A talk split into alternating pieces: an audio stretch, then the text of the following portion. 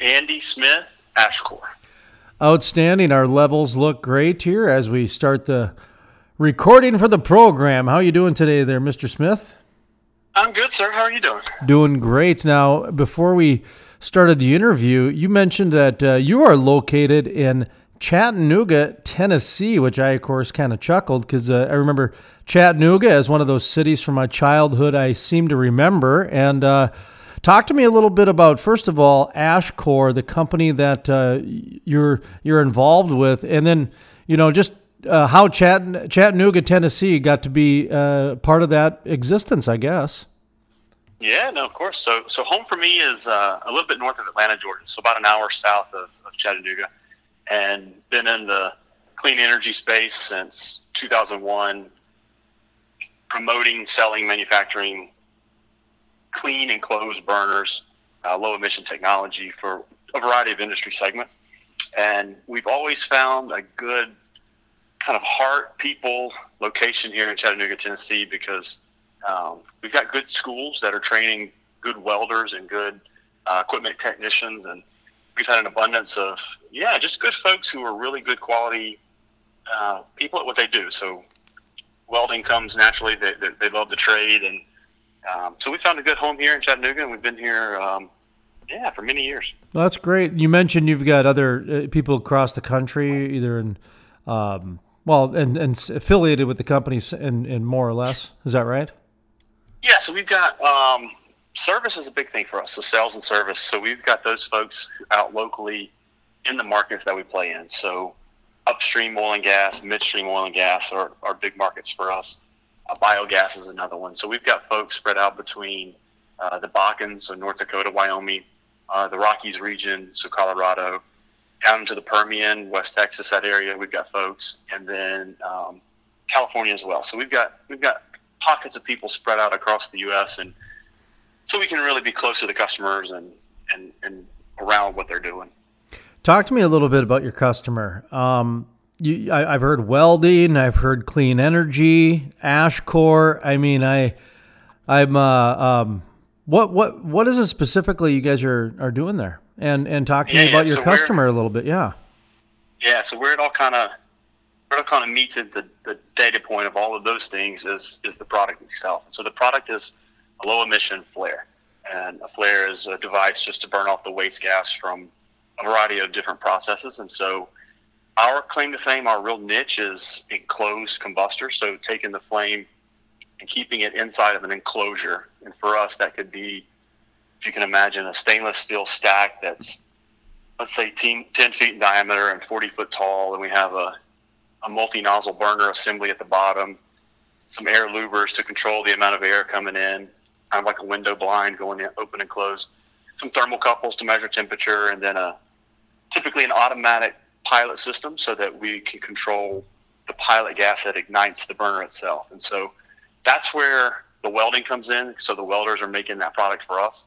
Um, our service guys are, are working with our customers in the field, and our sales guys are working with our customers as well to supply that solution. So, our customers are, let's say, for the upstream oil and gas industry, are, are operators who are drilling or completing wells, and they've got an environmental either regulation or a permit or just a stewardship component to do things cleaner. And so that's where we come in. We come in and we we not only eliminate the visibility of a flame that's out on the sites, but we emit far less than open flares would um, or venting would. So the, the environment gets cleaned up, the visual aspect gets cleaned up, the noise and, and smell pollution get cleaned up. And so it's a, yeah, it's a nifty little solution for, for what's going on out in the industry.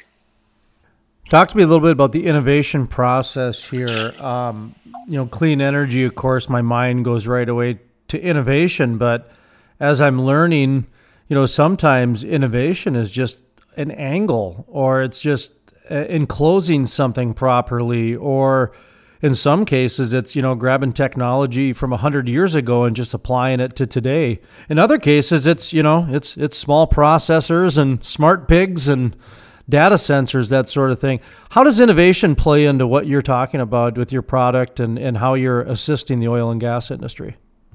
Yeah, no, you're absolutely right. It's multifaceted. So, so our customers they come to us with a problem. The problem is what to do with the waste gas. So that's the if they can if they can put the processed gas back into a pipeline, then that's always preferred because now you're using that energy. Um, if you could take that gas and use it in an engine or use it in for other applications, so now you're getting a use out of it, and that's that's always preferred. But our our angle is when you can't do those things, or you're at a remote site that has no infrastructure, and so, or you've inevitably got a, a waste gas stream that is not able to be used in those different apparatus, then we come into play. And so, our innovation piece is really in the in the burner technology itself. And so, you know, the, the evolution of kind of the flaring combustor world is, you know, started with just venting through a pipe, and then they started igniting the end of that pipe, and now you've got just an open flare or a pit flare. Um, you started to see some some engineered flares where you had actually some controllability to the openness, so you you would you know manually light it as opposed to throwing a rag over it. Um, and then the next thing was to just throw a shroud around it so you don't see it.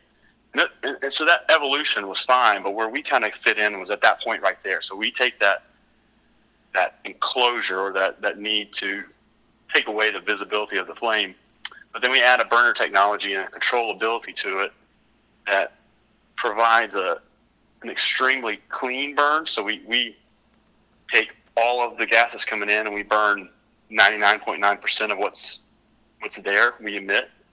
So we have huge savings for the environment.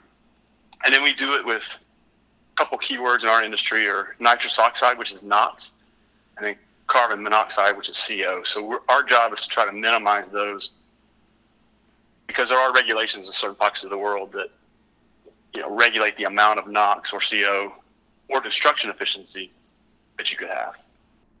What are some of the biggest challenges you're finding with flaring? Um, maybe you're not finding any, but in Texas, you know, they're pretty much paying people to get it out of there so they could drill. And up in North Dakota, they're, I think they're 12, 13 months in a row now. They haven't hit their flaring uh, numbers in terms of capturing or whatever their criteria is. Uh, what challenges are you finding uh, as far as um, getting some of that gas? I mean, there's there's a plenty of it out there. yeah, there's plenty of it out there. So we're we're we're kind of finding two challenges. One is um, one is on the process side. So we're trying to take gas that's either very wet or very dirty, um, have a lot of condensates in it, has low pressure. Uh, so we're having to design solutions that are really flexible and able to take whatever we're getting, which oftentimes isn't necessarily known from the customer. So we're trying to take gases and pressures and, and different BTU values and these kind of things, um, and then still burn them as clean as we could if it was a constant flow of, of, of natural gas, so good clean gas. So we're we're able to overcome that, but that's a challenge that we're always battling. Is um, we always say we have a standard system for a certain application. Every every standard ends up being a little bit different because we have different features and functions to do what the customer needs. So that, that's one challenge. And then the other one is really innovation. So we're trying to always look and say, we're burning gas and that's a waste product. How can we then use that heat to do something else with it? And so we've done applications where in a landfill, for example, and even on oil and gas sites, when you have like dirty water, we'll take the, the waste heat from our combustor and then use 100% of that waste heat in order to act as the heat source for a heat exchanger or a concentrator to evaporate, whether it be leachate from a landfill or produce water that they're trucking away in the oil and gas sites. So we're just trying to always find a way to be cleaner and more efficient and solution oriented. You mentioned you're in a number of different plays, a number of different shale plays. Uh, is your product able to be used in the different shale plays? Do you got to customize it for each one? I know when you go underground, it seems like every inch you got to customize. I guess I'm not really familiar if you have to above ground. Yeah, no. So for us, uh, the way we we think about our enclosed combustors and and vapor combustors is that we design everything based on power. So we take the the type of gas, which changes by shale play or even in sometimes within the shale play, um, and the flow rates, which changes site to site, and the pressure. And so we take those three constituents, and and those things dictate a certain power of a combustor. So that combustor could be on one side, it could be two foot diameter and 20 foot tall, and then on another side, it could be 12 foot diameter and 40 foot tall. And so what's customized with, within our system is really the burner head, and then the burner head is designed to entrain enough air so you get good mixing, and that dictates a certain stack size and stack height. So very similar situation, very similar technology, just customized by size, more or less, throughout the different regions and the plays, and depending on if they've got a heavy gas like they do in the Bakken, or more of a natural type gas that they can do in West Texas. Sure, sure. The the wet gas and the dry gas, right? The different. Uh, yeah. Yeah, I'm I'm actually at your website here, ashcor.com, and I'm just hovering above products, and it looks like you guys have got a number of different products to kind of go with a number of different, uh, I guess, instances that would be needed. You know, that sort yeah, of thing. Yeah, so. indeed. Yeah. Indeed, we kind of um, we kind of cut our teeth and, and really from a technology perspective in the enclosed combustor space. So that's uh, you know trying to eliminate the, the visible flame and, and Yeah. the noise and all that, and then we've been pulled really into other applications where you, you, you might migrate in a certain application to an open flare, maybe an air assist flare or a steam assist flare, when your gas volumes are just so high that you would need, you know, a football field full of enclosed combustors. When instead you could do it efficiently and cleanly with one open uh, air assist product or, or steam assist flare. Uh, so yeah, so we've been pulled into kind of filling up our bucket. Anything sort of in that mission control category. Sure. Um, we pride ourselves on, on really knowing how to engineer it and provide it. The other part I wanted to ask you about when it comes to you know the the Bakken and, and Texas use those as the differences um, when it comes to the flaring. You know, not only do you have the different types of gas, the wet gas in the Bakken, the dry gas down in Texas, but the, the regulations was the other side of things. And I noticed on your website you guys have an entire you know um, tab. I guess is I'm not sure what those things are called at the top anymore on the navigation bar um, field, whatever, uh, d- devoted to regulations, and and that's been my hunch. You know, the last five years, it almost seems like more and more companies have to almost have some sort of re- regulatory knowledge uh, from state to state because it it differs so much. It seems. Um, what, what what's your experience? And you know, I talk to me a little bit about that regulations portion of your business. Yeah, no, we, we got involved early on with um, years and years ago with, with the EPA, and so there it was really geared toward, you know, what does the federal regulation look like across the board, and then inevitably what had started happening is the state level started picking up different regulations and enforcement levels and and stringentness of what they're going to adhere to, and so what became kind of the umbrella EPA federal regulation that we had to comply with across the board.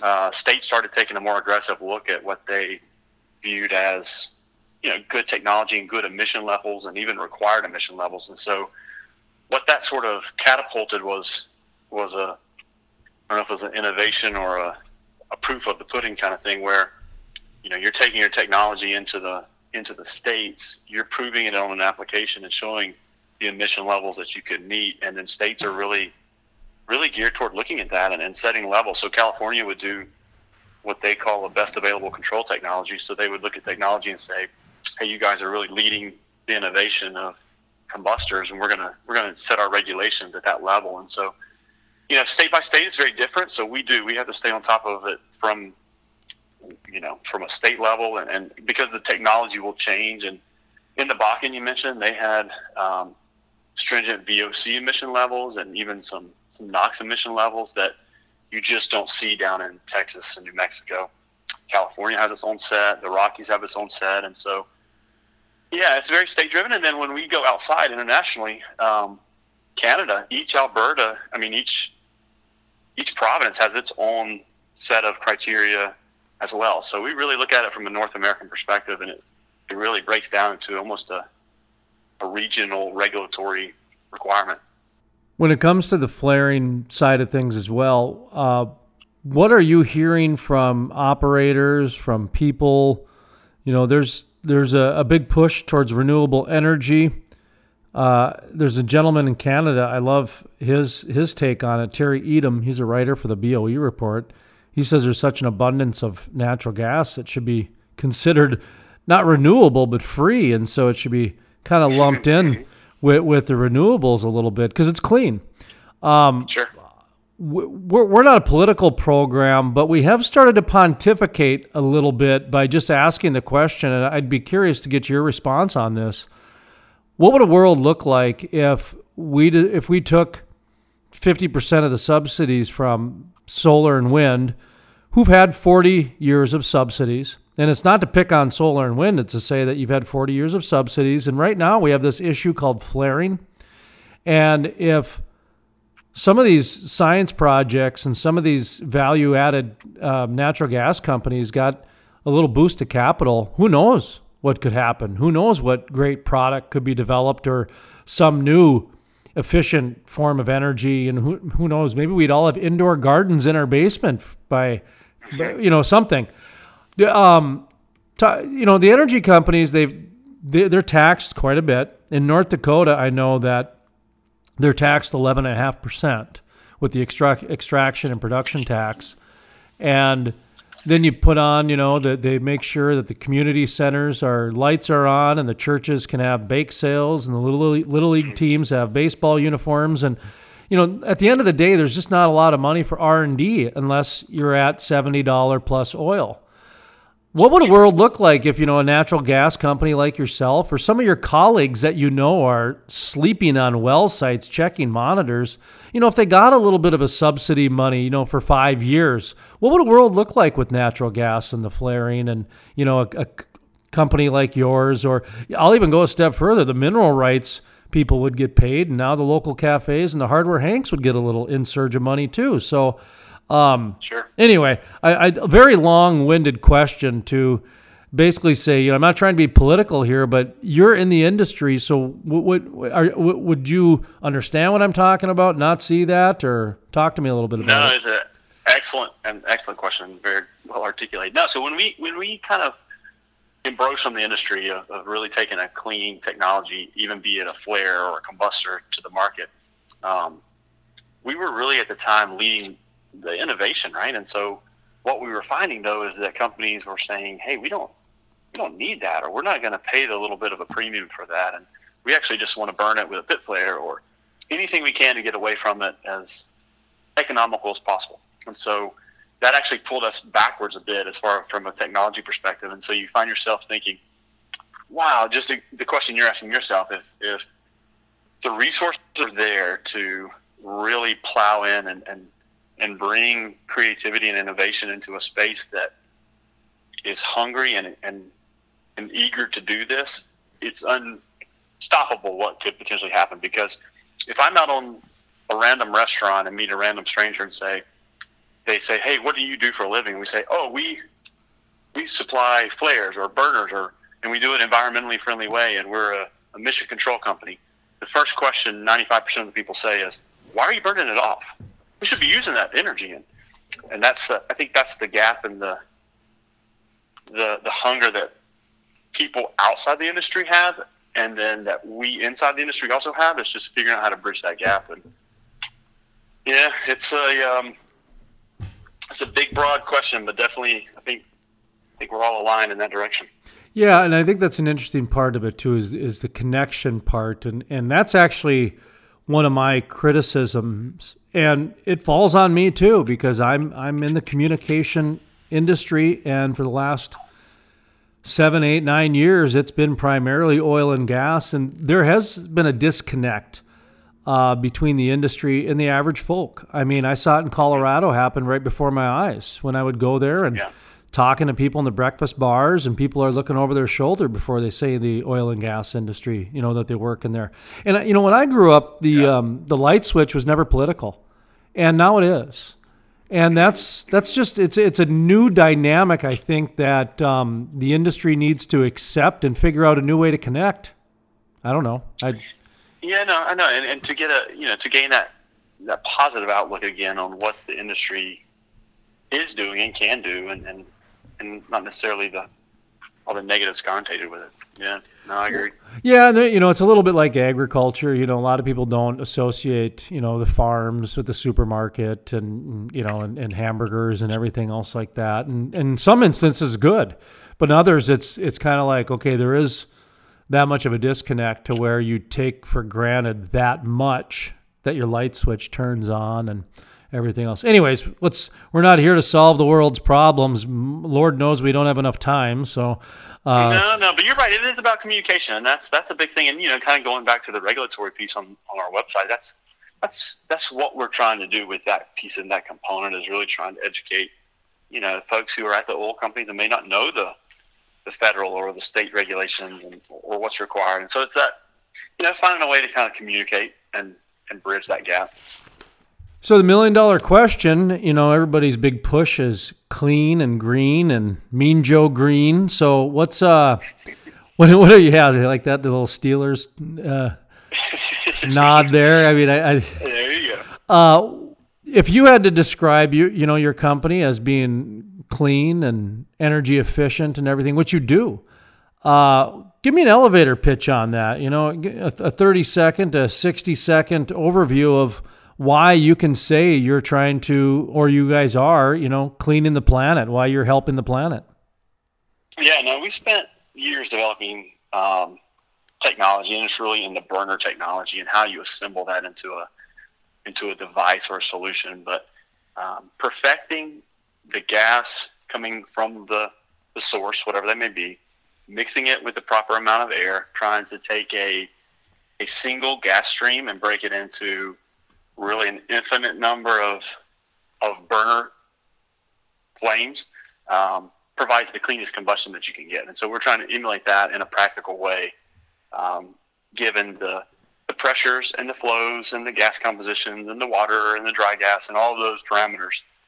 Uh, trying to innovate to do that as as clean and flexible and customer friendly, so that they can, you know, our device doesn't become a limiting factor so that ultimately what's being burned through our flare comes out with, you know, a 99.99% destruction efficiency, so very little amount of unburned hydrocarbon, as low as NOx as achievable, and as low as CO as achievable, so that the result is 21 times greater impact on the environment than if you were to just vent the gas. How's it working on the bottom lines for companies? You know, that's what they want to know. Uh, are you saving money? Is it is it a you know is it a ten year process like a solar panel? Uh, talk to me about how you're you know helping companies sharpen their sharpen their, their, their bottom lines. I guess I, I assume you are. Yeah. You, you, know that's otherwise you probably yeah. wouldn't be in business. Um, no, no, no. So they um, so in order for a for an, an, operator or a landfill or, or any industries that we plan a mine gas or, or uh, barge truck loading, anything like that, they've got to have a certain amount of um, control devices in place in order to ensure that they're not exceeding state or federal permitting limits or emission limits and that kind of thing. So where we come in is uh, really on two fronts. One is, you know, step one is say, hey, we have a control device that will allow you to just meet the permit requirements and you're good to go. So now it's time to have a product or solution that's as cost competitive as, as possible. The real advantage is when we can say, hey, traditional technology will allow you to reach this operating level, and then you're going to max out on your emissions. But if you come in with this control device, which is much more environmentally friendly, lower NOx, lower CO, higher destruction efficiency, now you can increase your production and still stay within the permit limit. Now you, Mr. Operator, are making money. And so that's the real win win win for us for the customer when when that happens. Winding down here with final thoughts. Uh, anything that we didn't bring up? Anything that you feel we should uh, reiterate? I like to give guests kind of the final thought, the final word. That way, there's not a question framed by me. So, uh, the floor is yours, sir.